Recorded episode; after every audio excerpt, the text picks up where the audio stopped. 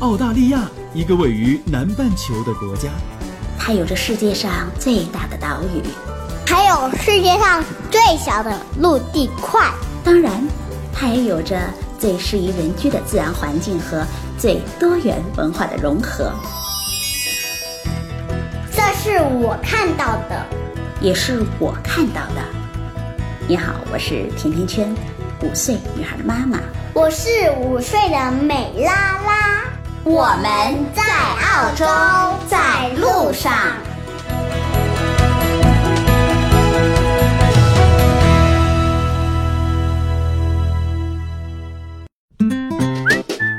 大家好，甜甜圈在澳大利亚的悉尼向你们问好。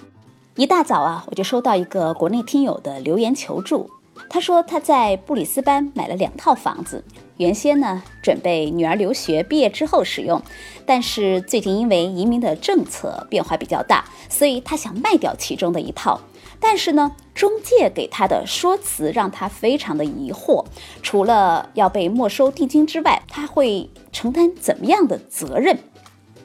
其实这个听友的问题啊，在近期并不是个案了。最近几天，我们都在持续的关注新的联邦预算案，很多人都在惊叹自由党在选票面前。最终还是妥协了，因为联邦预算啊是由在位的执政党提出的，所以呢，选票从哪里来呢？政策基本就会倾向于哪一方。而在选举上没有话语权的海外人士、非澳洲公民或者是非永久居民，但是在澳洲常住的这些人们啊，就常常的会成为零散的筹码，需要被放在哪儿的时候，就会被毫不留情的放到哪儿去。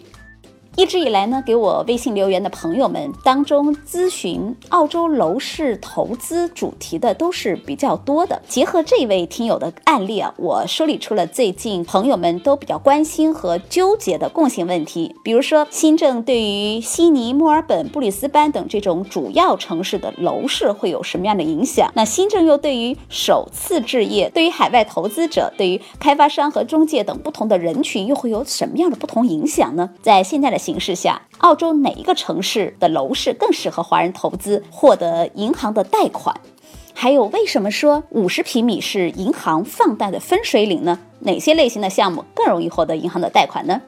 在这一期的节目里啊，我就想和大家分享一下最新的澳洲楼市的投资信息，也特地请来了澳洲地产学院创始人兼首席执行官小麦来为大家解析联邦新政之后澳洲楼市的对策。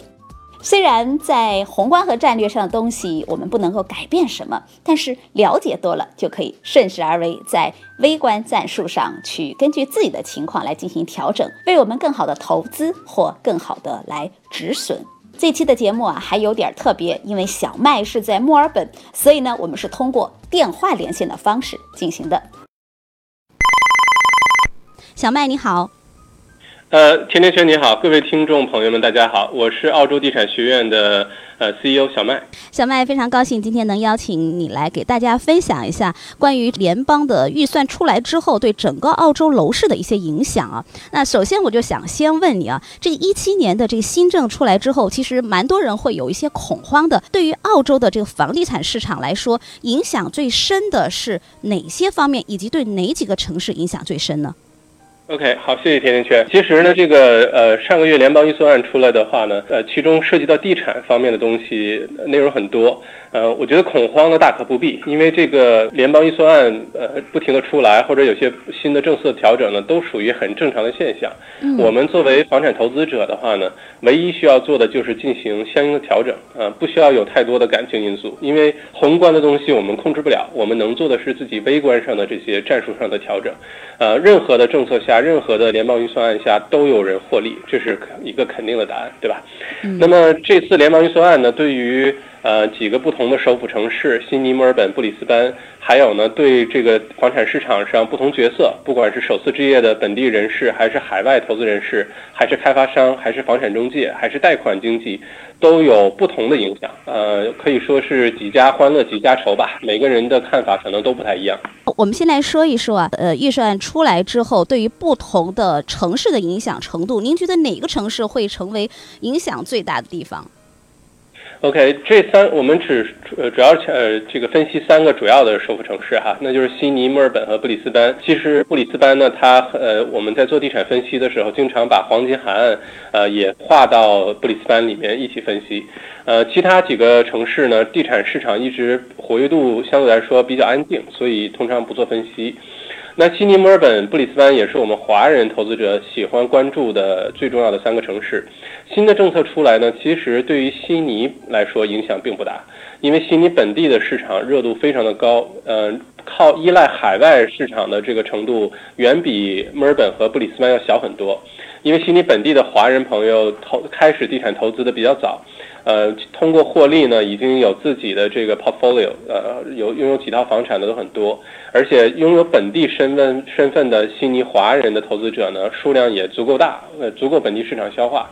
那这个新的联邦预算案出来，影响比较明显的，我觉得会是墨尔本和布里斯班。呃，一方面呢是本地的市场相对来说较悉尼来说薄弱一些，呃，呃，另外一个像布里斯班的表现就会更加明显，就是现在无论是成交量还是它的这个供给数量的话呢，呃，可能它会是这个在投资者做选择的时候是最后一位的。首先看悉尼，看墨尔本。然后在这两个城市的可负担性比较差的时候，才会去考虑布里斯班的这个情况。那从数据来看，现在布里斯班那边的房产交易量啊，或者呃这个呃交易的价格呀，也都呃呃坦白说是相对来说是比较弱的。呃，如果说细分来看的话呢，其实对于这个悉尼和布里呃悉尼和墨尔本的远郊的这个这个呃地域范围内的投资者的影响会呃更加的明显。嗯，那刚才就像你所说的，这种新政出来之后，其实对于宏观和战略上的东西，我们需要多了解。虽然不能改变，但是可以顺势而为。所以呢，接下来就想请你啊，逐个的对这一次的联邦预算案对于各个人群的影响，比如说首次置业者，还比如说海外的投资者，以及这种房产的开发商，还有中介，他们影响到底是什么样的？你来一个一个的给大家来好好的分析一下，好不好？好的，好的，谢谢甜甜圈。嗯，呃，这个问题问的非常。首次置业者呢，这里指的首次置业者，呃，是说有澳洲本地身份的，呃，就是说不是 PR 就是澳洲公民，然后呢，在澳洲还没有呃购买过房产，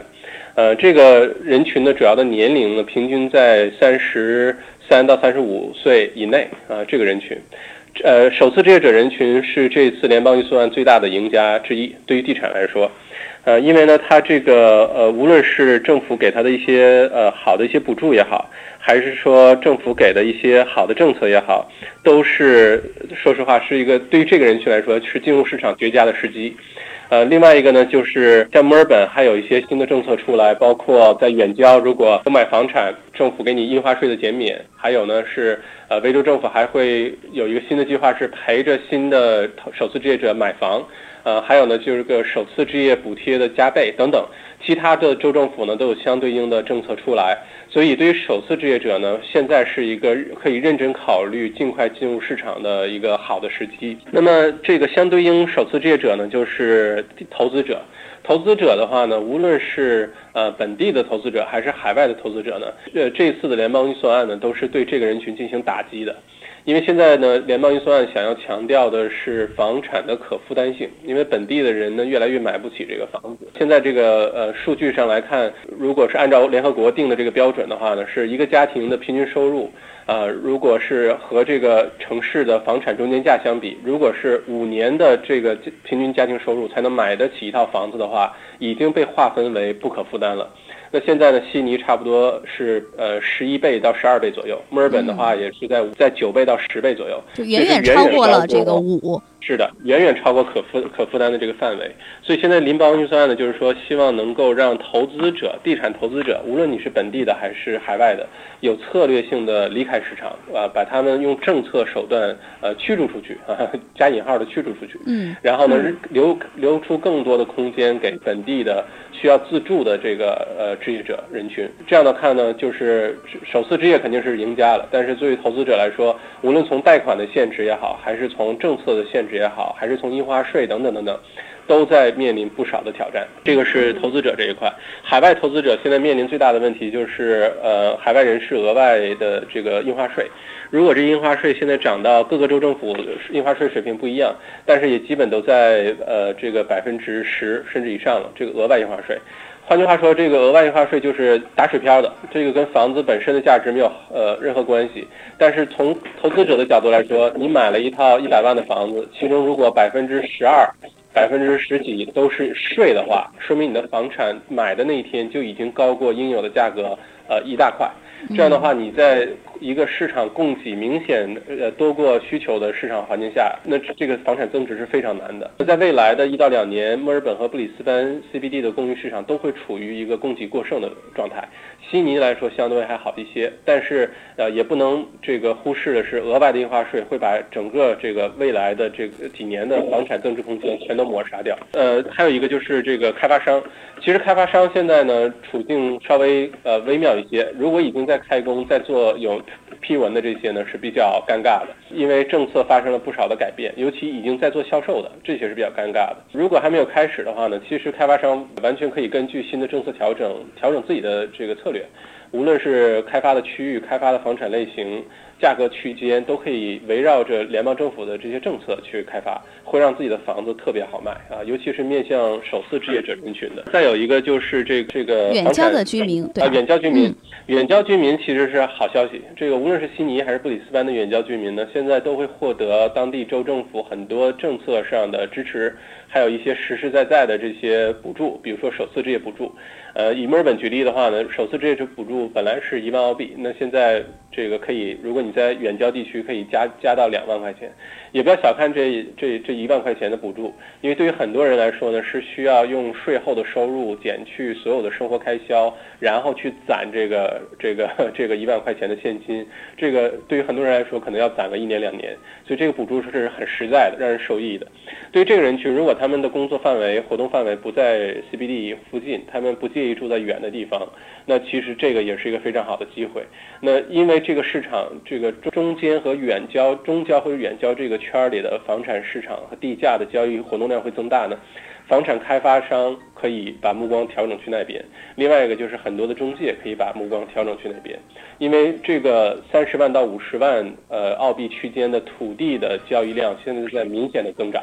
这也是一个新的一个上升的市场。不同的人群来说，真的是几家欢喜几家忧。我们也知道，其实，在每一次的政策出来之后，对于投资海外房产的很多华人来说，他们都会有蛮多的影响。在这个时间节点，还希望到澳洲投资房产的华人们来说，哪几个城市的房产会更适合他们来投资呢？这个根据自己的呃能力、财财务能力、预算。还有自己最终想达到的目的有很大关系，很难一概而论。如果是从单纯从价格来说呢，那悉尼现在明显会比墨尔本整个的房价会高出百分之二十以上，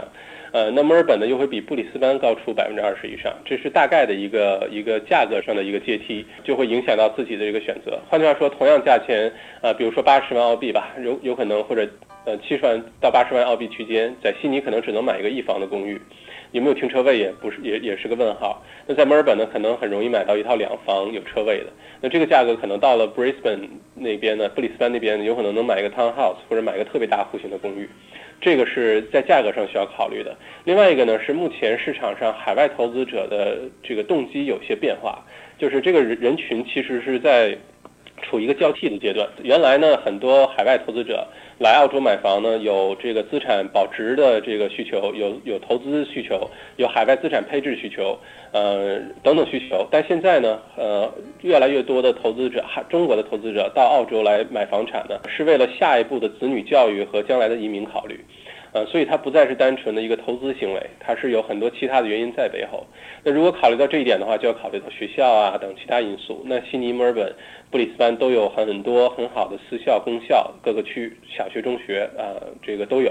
那这个又多了一个考虑的因素。整体来讲呢，现在其实无论在哪个城市投资，选择非常重要。那往往流到海外市场的一些项目呢，大家要慎重一些。因为这些项目有可能是针对海外市场开发的，或者是在本地市场已经销售过，然后到了遇到其他阻碍之后到了海外市场，所以呢，找一个比较靠谱的中介、有信誉的中介，然后呢去慎重的选择这个才是非常非常重要的。在哪个城市都是这个原则。今天其实一大早的时候，也有听友来咨询我们关于他们在布里斯班。投资房产遇到的一个问题啊，今天上午你也给他们做了简单的回答。那我们现在先来把这个案例来给大家回顾一下。这是有一个在国内的妈妈，她在一五年底的时候啊，在布里斯班就订了两套的小公寓，因为她当时孩子在塔州留学，所以就是说可能是有计划说孩子毕业以后可以用。但是呢，现在因为移民的政策也发生变化了，孩子没有取得身份，所以呢，现在他就想对这房子进行一些处理。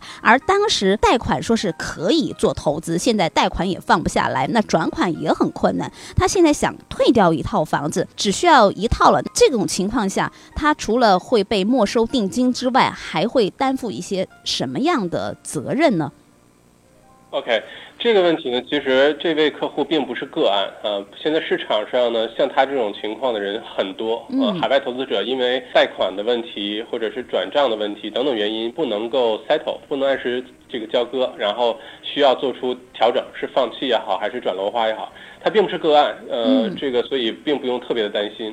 其实从开发商的角度来说呢，虽然有合同在，虽然你交了百分之十的定金去呃购买这个房产，呃，如果说理论上来说呢，应该是你放弃定金属于你单方面毁约，毁约的时候呢，开发商是有权利去追究你的责任的。这个责任呢是包括如果开发商把这个房产拿回来重新销售，中间产生的费用和差价。呃，在百分之十佣这个定金的基础上呢，还是应该由毁约的这一方，也就是这个客户来承担。但这个呢，只是理论上的这个说法。但实际操作当中呢，因为海外身份对于本地的开发商来说，他追究这些呃损失的法律成本特别的高。所以实际上，本地的开发商极少有真的会去操作的，绝大多数都是定金没收，然后把房子收回，他们继续重新销售，呃，就是这么操作的。就仅仅损失的就是他的这块定金的这一块。对，只是定金这一块，因为很多读者朋友有私下问过我这些问题，我听了之后觉得很搞很好笑的，就是，呃，有人会问说，哎，我这个如果毁约了，是不是将来我都不能在澳洲买房了？是不是会有不良的记录？还有的会说，哎，我如果毁约了，我的孩子还没有大学毕业，会不会影响他毕业，影响他的学生签证，或者影响他将来移民？嗯，呃，等等等等，各种这种问题都有。这里呢，也给读者朋友、听众朋友们一个统一的答案哈。嗯，这些呢是你跟开发商一对一之间的一个合同，它跟其他的这些事情根本就没有任何的关系，它不会影响你在将来。这个能不能继续买房的问题，也不会影响什么签证啊，什么这些东西完全没有任何的关系。这些想法的来来由呢，我猜呢是很多中介、房屋中介在中间呢，这个比较着急，想要希望促成这个 deal，不想让这个客户呢就放弃佣金出去 settle。因为现在的市场情况是，呃，很多的佣金，这个佣金呢，中介的佣金啊，如果这个客户最后没有 settle 的话，房产中介是拿不到这个佣金的。所以呢，对于房产中介来说，成不成交很重要，所以可能会说出一些不该说的话，做出一些不该做的事情，来促使这个交易的完成，哪怕是牺牲了买家的一些利益，比如说让他拿一个高额的短期贷款来 settle，或者想出其他办法来 settle，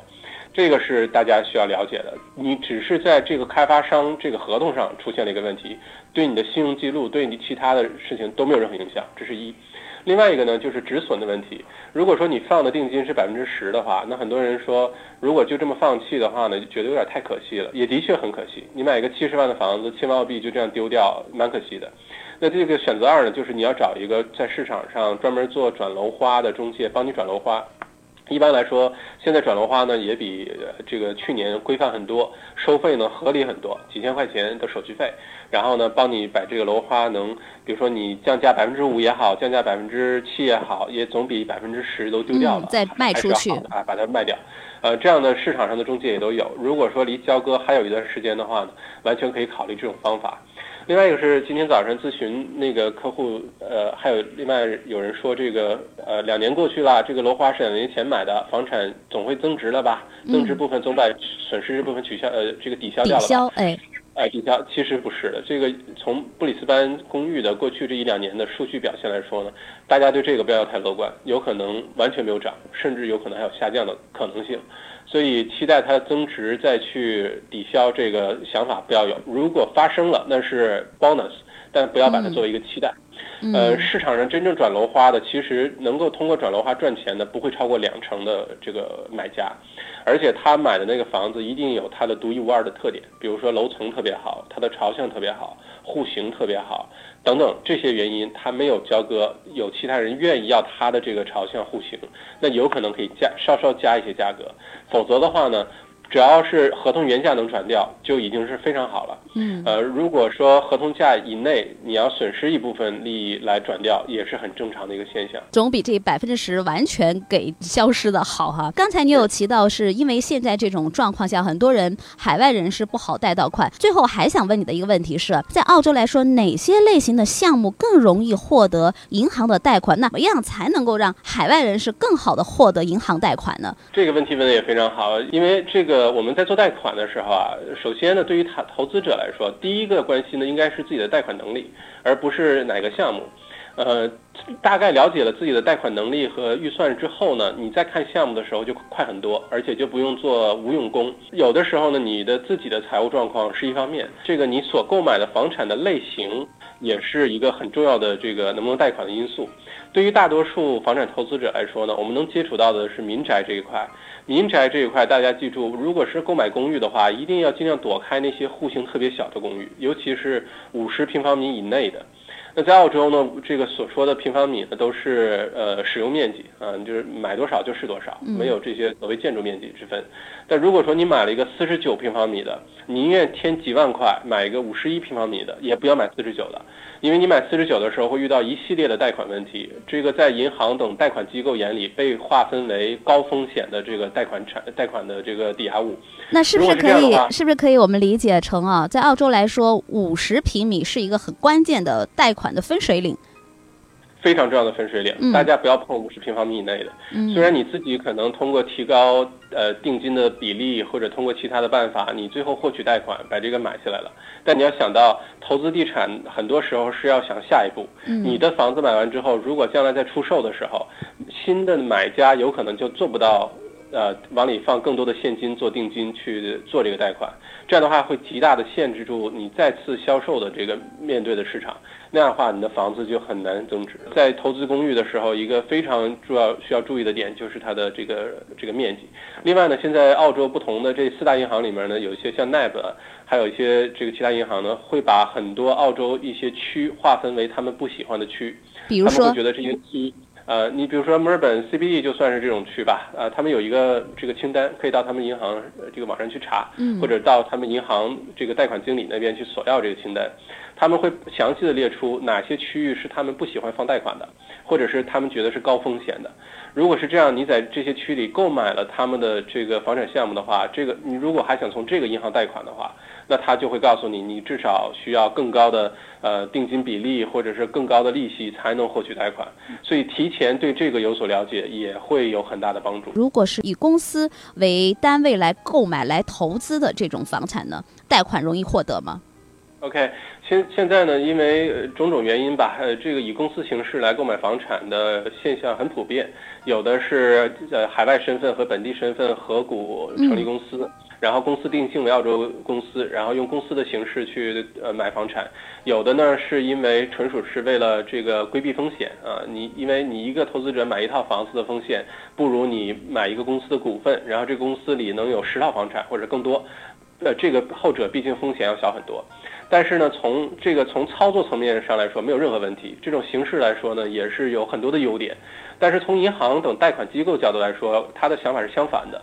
相反，不是因为他觉得这种结构不安全，相反是因为对他们来说，这个操作成本太大。因为如果是一个一个买呃这个客客户买了一套房产，然后他去申请贷款，如果贷款出现问题呢，对于银行来说，呃，去追究法律责任、收回这套房子、再次拍卖等等这些这些操作呢，非常简单，呃，成本也比较低。如果是以公司形式出现的话呢？去追一个公司的股份，要比追一个房产的这个 ownership 追追一个产权要难得多得多。所以对于银行这个贷款等贷款机构，他们会觉得一旦发生风险的时候，他们操作起来成本过于高。所以呢，对于这种情况，他们放贷的时候就会相对谨慎很多。嗯，哎，非常感谢小麦今天给大家做了这么详尽的分析。那最后想请你给海外的华人们，希望投资澳洲是华人们一些建议。OK，呃，其实呢，这个简单的来说，也这个呃思路可以是非常清晰的。第一呢，就是无论政策怎么改变呢，它不影响它的本质。呃，这个咖啡的味道好坏呢，上面的沫儿只是一部分，这沫儿多沫儿少都没关系，只要咖啡好就行。对于墨尔本、悉尼、布里斯班这些澳洲首府城市呢，人口增长是根本驱动力，房价整体来说会一直上涨的，没有任何的问题。呃，很健康。呃，临时出现的短暂的调整期也都非常正常。从过去的这些历史记录来说，就一直都在出现循环出现，所以大家不不必过于紧张。另外一个呢，就是大家要想清楚自己的投资目的是什么，是为了教育、为了移民，还是为了纯投资？呃，合作的这个中介也非常重要，一定要看他这个中介的信誉程度等等，因为很多的问题都出在选择上，并不出现在买买了这个房子之后的这个问题上。呃，最后呢，就是大家只要理解说，这个对策比政策更重要啊。什么时候，不管是什么样的环境下，都有人获利，都有投资者获利。呃，我们可以是通过呃多了解信息，通过善这个这个慎重的选择，成为那个不管是环境如何都获利那一部分，这个比较重要。非常的谢谢小麦，大家记住了，我们的对策往往比政策要更重要。今天非常感谢小麦，谢谢你。好，不客气。今天就到这里了。如果你对澳洲的留学、移民、置业、投资、吃喝住用行有话要说，可以在节目的下方直接点击“我要评论”，或者加甜甜圈的微信 “FM 甜甜圈”的全拼 “F M T I A N T I A N Q U A N”，就可以给我留言互动了。甜甜圈在澳洲给你说我看到的、听到的、经历着的和感受到的。我们下期再见吧。